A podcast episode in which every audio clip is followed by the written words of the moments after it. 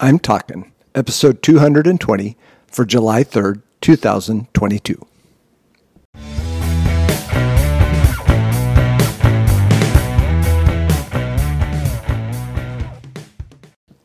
This is Joel from the I'm Talking Microcast, where I share my thoughts on a topic that has piqued my interest this past week. This week, we're talking answers. As with last week, we're starting right off with the challenge for those of us who call ourselves Christians when we think about the word answers. I wrote a script and I will post as a blog post as I publish this tomorrow. Um, so please listen to the end. Thank you. This week, I'm going to attempt to answer the questions that I posed in last week's microcast. I hope I do them justice. The easy answer is to be led by the question that I posed and answer either yes or no, depending on what you believe. Most of the questions lead me to a yes answer, with just a couple leading to a no answer. But I think I need to go into more depth than a simple affirmative or denial. I may not address each question individually, but if you read or listen to the entire post or episode, you will get the answer to each question posed. The basics of my belief are that God is the sovereign creator of the universe and all it contains. I believe that Jesus is the Son of God, and He came to earth, lived a perfect life, died for me that I might have a relationship with Him and live eternally with Him in heaven when I die. I believe that the Holy Spirit is the third member of the Trinity, and all three God, Jesus, and the Holy Spirit are one and yet three. I believe that the Bible is God's inerrant word and is the only eternal, never changing truth. The Bible was written by man, inspired by God, and breathed out through the work of the Holy Spirit. I know and understand that not all, maybe few, hold the same beliefs as I, and therefore will have a different point of view when answering the questions I posed last week. However, the basis of all my questions and the answers below are that my actions in life must reflect my beliefs, or I am being hypocritical. The reality is that if God is truth, then I do not have the right or the ability to change Him, and so, therefore, I must change to reflect Him. Disregarding what people think of me or how they treat me, I have no other choice but to follow what I believe, to follow what I believe is true from God's Word. What in the world does this mean? Well, it means that I am not my own. I belong to Jesus Christ, who paid for me through the shedding of his blood. My life is not my own, but belongs to God.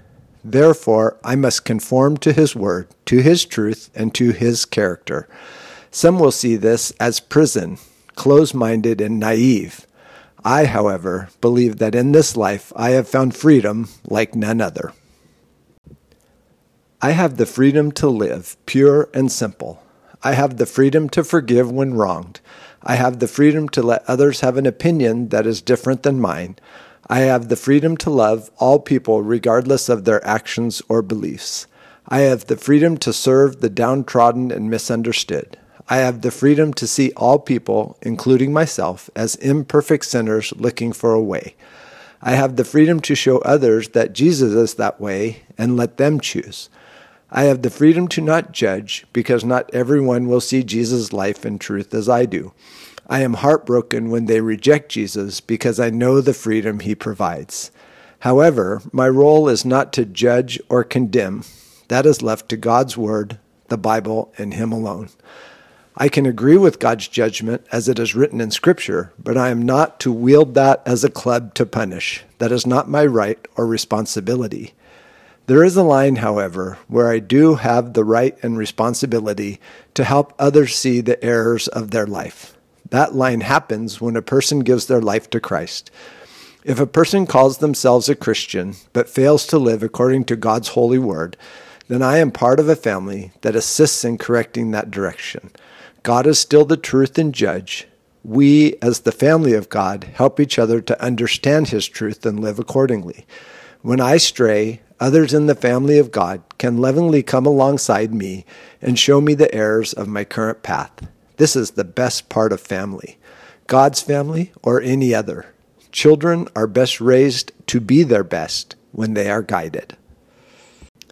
So when authority, be it parent, boss, government, court, or judge, rule in such a way that I feel offended, I have the freedom to live and love because it is not about me.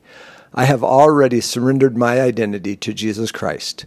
When rulings or law oppose the Bible, I must follow God because He is the ultimate authority.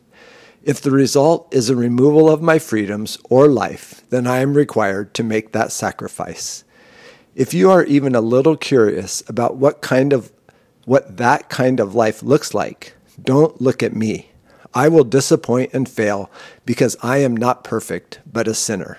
Spend time in God's Word, the Bible. Read about Jesus and how he lived. See how he approached religious leaders, government, and the people of his day. See his love and sacrifice. See his giving and serving. See him do life differently than any human on the face of the planet. There is no denying his body of work. Many will claim that Jesus was a good, moral teacher and be far from the truth that he proclaimed. He claimed to be the Son of God. He claimed to have created the universe. He claimed the truth of his death and resurrection. That is not a good man. That is either a lunatic of the highest order or the actual Son of God. You get to choose. I have made that choice, and regardless of whether you choose the same as I, I have the freedom to love. Until next week, this is Joel from the I'm Talking Microcast.